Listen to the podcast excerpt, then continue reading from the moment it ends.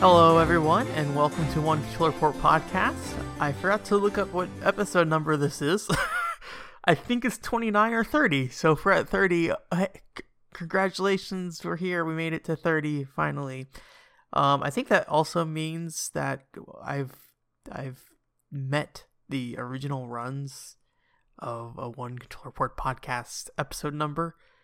I think we I think I ended around like 15 or something like that. So doubled up doubled up. So I think hopefully this format sticks around longer. I'm a little concerned because uh, I think it was apparent with last week, and it might be apparent this week as well.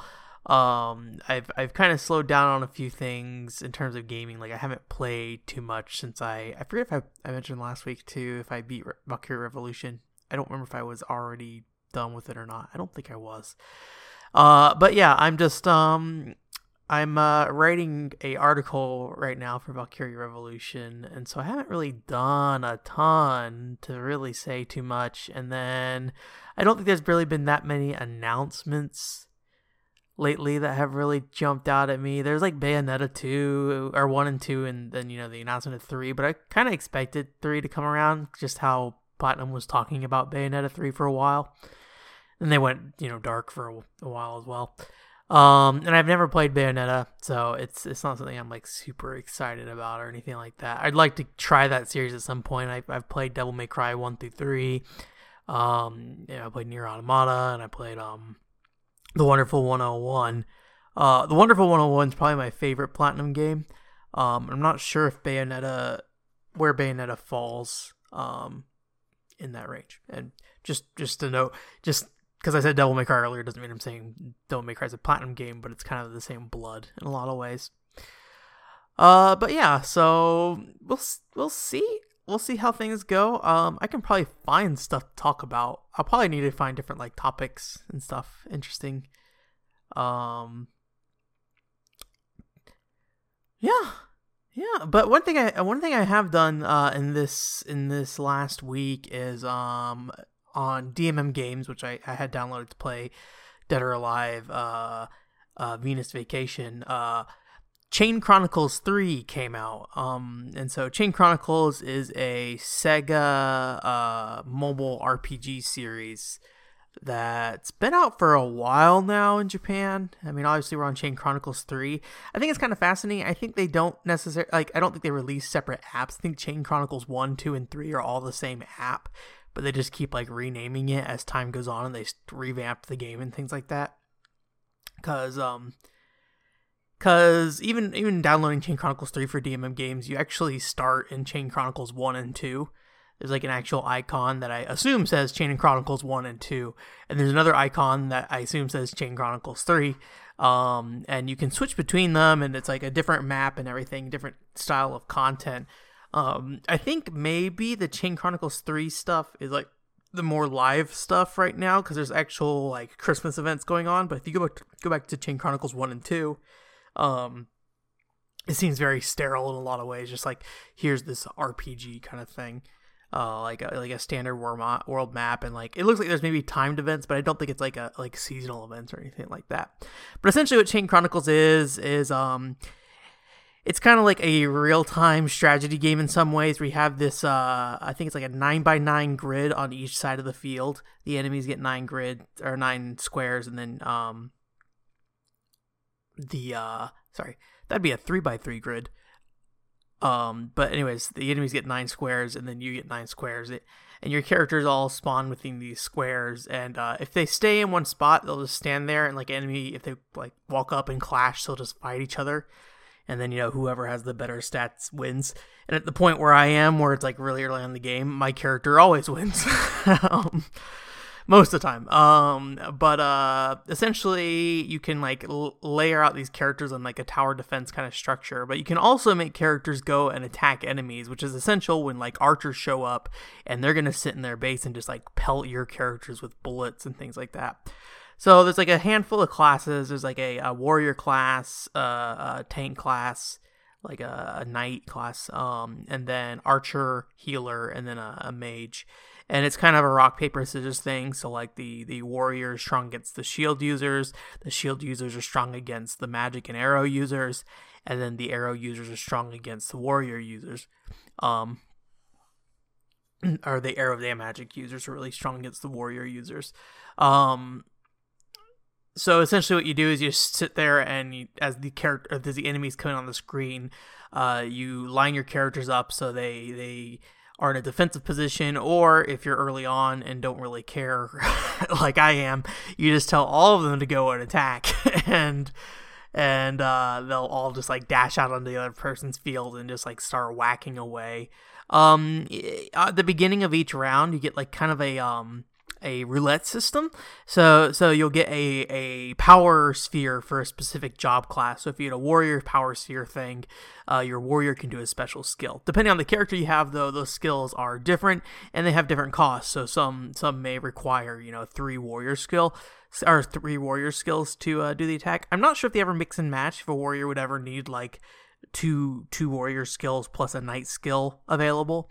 Um, but right now, at least, it seems like everyone just requires a one to three number of powers to use their skill.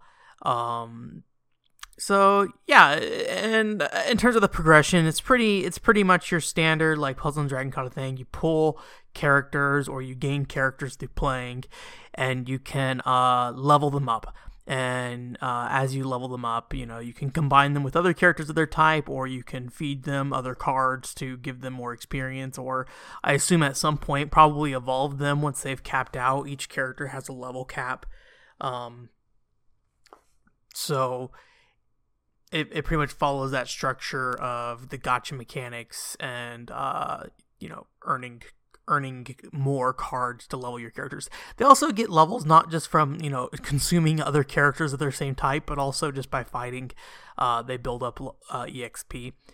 Um, yeah, and on the on the back end side, it's more of a standard uh, kind of you you have a world map, kind of like a Mario World map, where you can go from town to town, but it's on like a, a line and uh, you may may have some encounters on those initial uh, travelings to those towns. But once you're at that town, you just basically select it to go to it, and then each town has like a set number of quests, like free quests and uh, character specific quests, which is pretty cool. Um, has character specific quests to characters you've pulled, so that you get like a story and dialogue with that character.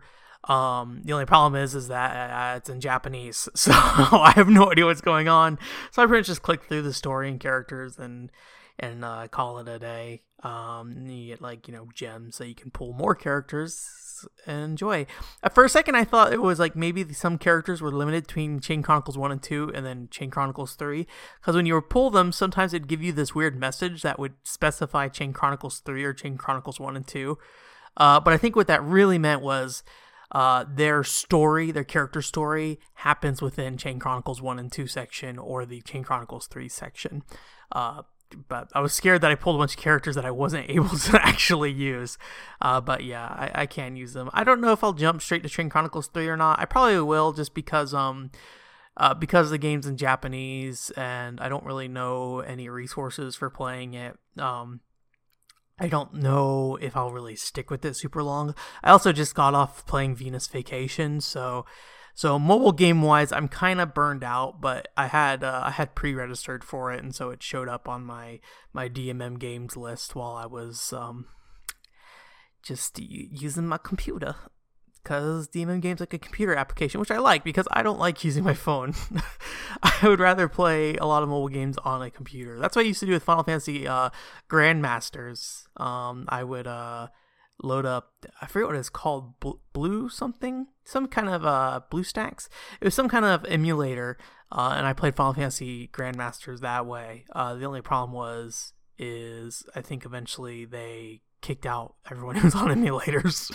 So you couldn't play anymore. I'm guessing there's some kind of cheating concern kind of thing. I I, I never really messed with BlueStacks enough to know how to do anything like that. I pretty much just played the game.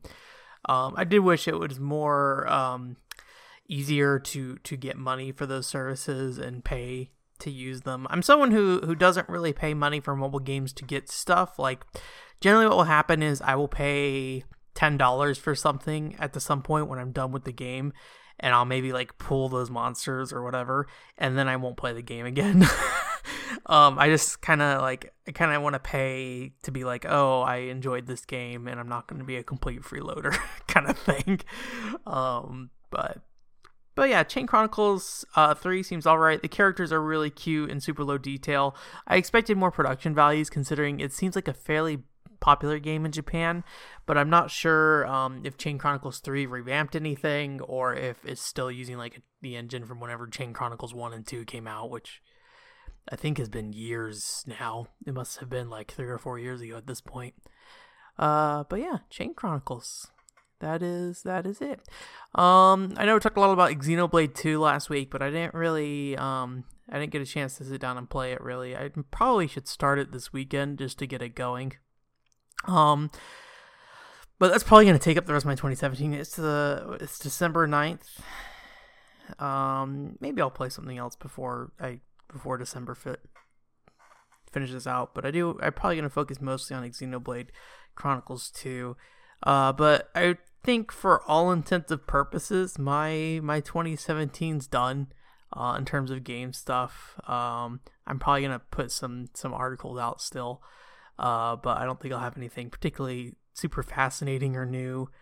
Uh, I'm, uh, yeah.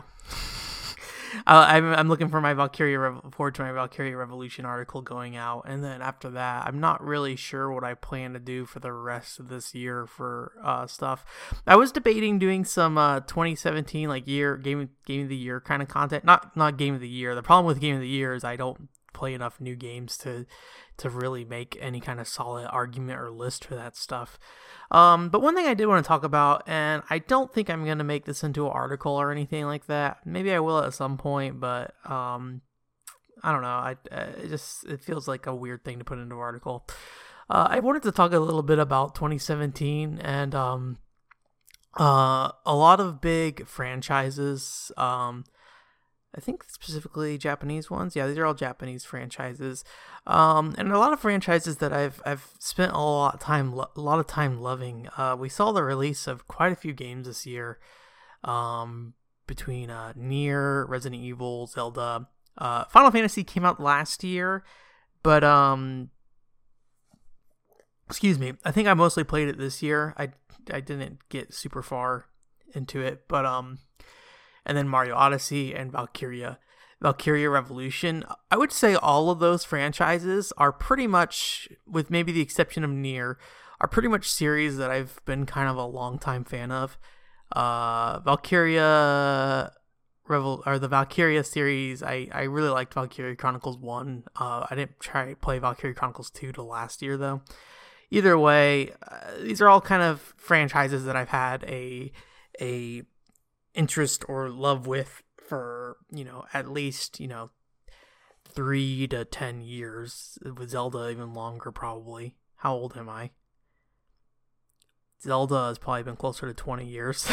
um, uh, and Resident Evil's probably been closer to twenty years too. Same thing with Final Fantasy. Uh, but um, anyways, the the point I I would I, thing I kind of want to talk about is um in a lot of ways, I somewhat feel alienated from a lot of these games now. Some of them, not all of them.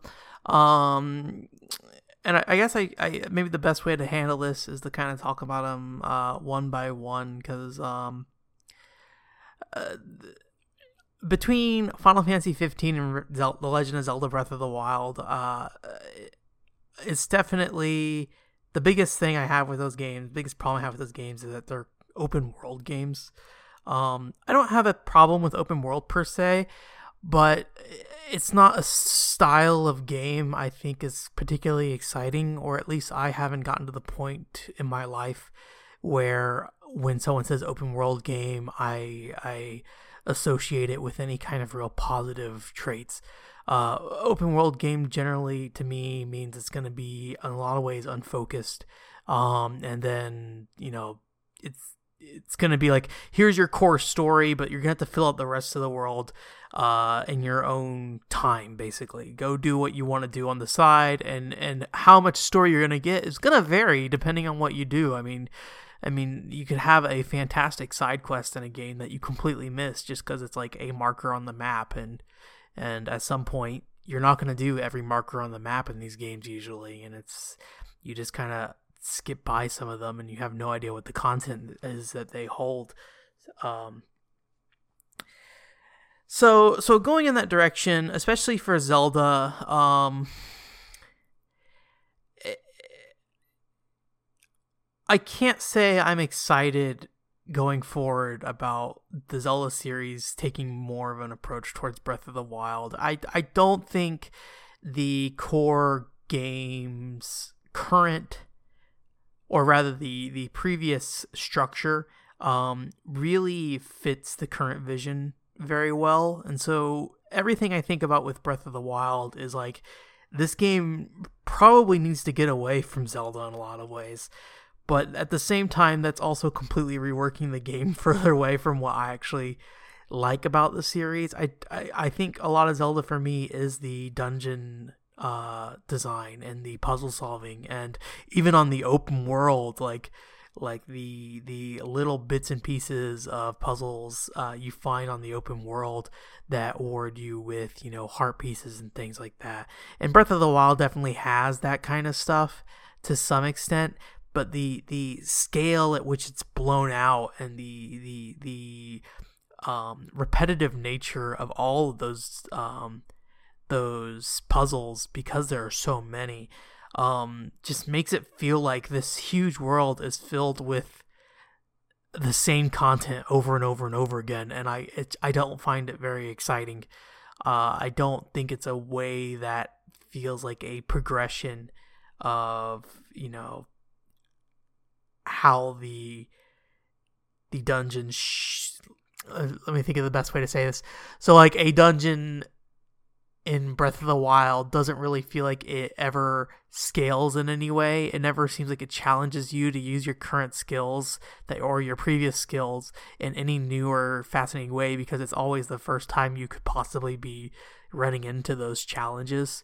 And it just feels like a really low really common like it feels like it lowers all the standards of everything to the lowest common denominator of this may this be this person's first dungeon and it's too scared to leave you lost at like a puzzle or something like that. Combat wise, it doesn't it doesn't get scared to like abuse you. Um, I'm probably going way too deep into Zelda here. but I, I think my general my general complaint with Zelda and Final Fantasy is just I'm not a big fan of open world design. I think there's a lot to, like a lot good about linear game design, and I think you can open spaces within linear game design to give players places to explore and while still kind of guiding them on an experience.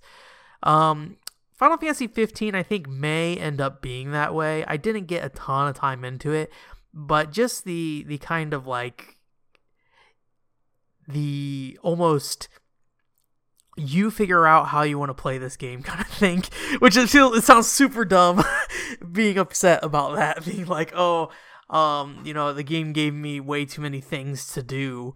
Um i i really don't like this feeling of having to leave stuff behind a lot of time and I, at some point when i with like xenoblade chronicles x i had to figure out a way to to tell myself it's okay to leave stuff behind. It's okay that i'm not going to do this stuff um, because if you sit there and do every single thing they present to you, it's just not it's not gonna be a fun experience because you're just gonna be caught in a single area for so long. Um, let me move on from those two though. Uh, Resident Evil 7, I think the big thing with that is uh, I just didn't feel like it had the personality of the Resident Evil series. I don't like the characters so in that game as far as I've played. I I don't like the movement very much, which is really weird to say because like I'm a big fan of the old Resident Evil style tank controls, but then I just when it comes to Resident Evil 7, I just complain about how like tanky the controls are. but I I wonder if part of it has to do like the first person perspective and feeling like I don't have a full concept of the situation a lot of times where where um in you know older Resident Evil games it was tanky, but you had a general good look at what's going on. I don't think that argument holds up. I think that's a bad argument that I'm making because in the case of like Resident Evil, when you're in first person, you can see further down a hall in front of you. Where in the original Resident Evil, they could actually obscure halls in ways that were not always fair, like zombies being like directly off screen and things like that. Um, I wish I knew more about why I didn't like Resident Evil 7. I just fell off of it. I think it's a lot to do with the style. I don't like the uh, concept of having a all-powerful character you can't really kill. You, it feels like you're wasting your resources on those characters when you use them. It discourages you from fighting. I feel like um and and I don't think that's necessarily is like oh well Resident Evil's a game about running away I think you need to have the ability to feel like you're using your tools to get away. Uh, but when you use your tools to get away in Resident Evil 7, it feels like you've wasted those tools because it's like, well, I, I shot them, but I didn't really do any damage or anything like that. Um, I never liked uh, Nemesis. I never liked the in Resident Evil 2 the big like big tank jacket coat guys that kind of like ever ever present um evil. I thought Resident Evil 4 handled it in an interesting way where they had a single boss fight that was kind of like you going around and solving problem uh, solving puzzles while a boss was like attacking you all the time in the background and like, he would be like go away then come back. I think it makes a lot of sense for an individual like encounter, but for an entire game feeling that way, it's it's not particularly fun. But I, will give Resident Evil 7 more of a shot at some point. Hopefully, I have more like clarified feelings. And then Nier Automata, I think I've talked plenty about. I just, I just, all of those games, like all four of those games, I'm just like, these are longtime franchises for me that I really like. And in a lot of ways, I feel like uh, they they've gone in a different direction that doesn't really appeal to me, and they've been very successful in those directions. Maybe Final Fantasy 15 less so than the other games. But you know, Zelda won Game of the Years at the Game Award this year, and it's being like heralded as the best Zelda in years. And I I think that game is in a lot of ways comparable to Skyward Sword, uh, just kind of the opposite side of the coin of Skyward Sword. Um, Resident Evil Seven, I yeah, I, I don't really know what I want out of Resident Evil at this point. I liked Resident Evil, so I, I initially did not like Resident Evil 6, but I eventually came around on it after a friend talked to me a lot about it and kind of showed me a new perspective to look at Resident Evil 6. Uh, and Automata, I think that game is not a bad game. I think it has a lot of problems. I would say maybe it's. Any game is usually not a bad game. Um, that's the reality of it. Like, even a a game that we consider quote bad these days is generally not bad. It's very average at best. And I think Nier Automata has a lot of elements that are average, uh, but then it's held up by you know the the twists and turns that the Nier series offers. But you know at the same time, it's also like oh this is the same stuff, and and I don't want the same stuff out of Nier. I don't want the, the to be a franchise that's all about using the concepts of the original game and just like copy pasting the next game.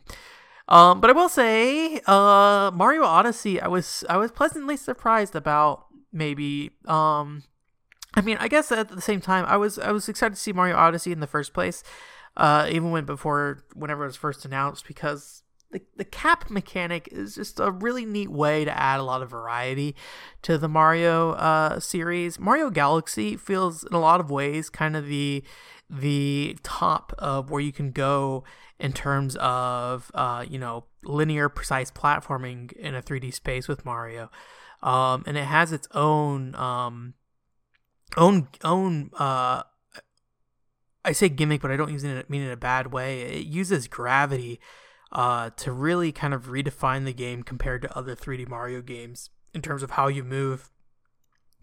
And that I don't think they really could go anywhere further with that concept. I don't think they could go, keep going in the direction of Galaxy and be successful. So I'm glad to see they took kind of this like left turn on Mario Odyssey. And um, you know, I wouldn't say it's as good as as cl- clever of an idea as you know the gravity stuff in Mario Galaxy, having the ability to like capture all these different uh uh enemy types and make Mario do a bunch of interesting, uh, you know, tasks and stuff using these different bodies. Um, but I think it's a, a good alternative. I think it's it offers a lot of variety uh, that I think maybe this Mario series hasn't really had before.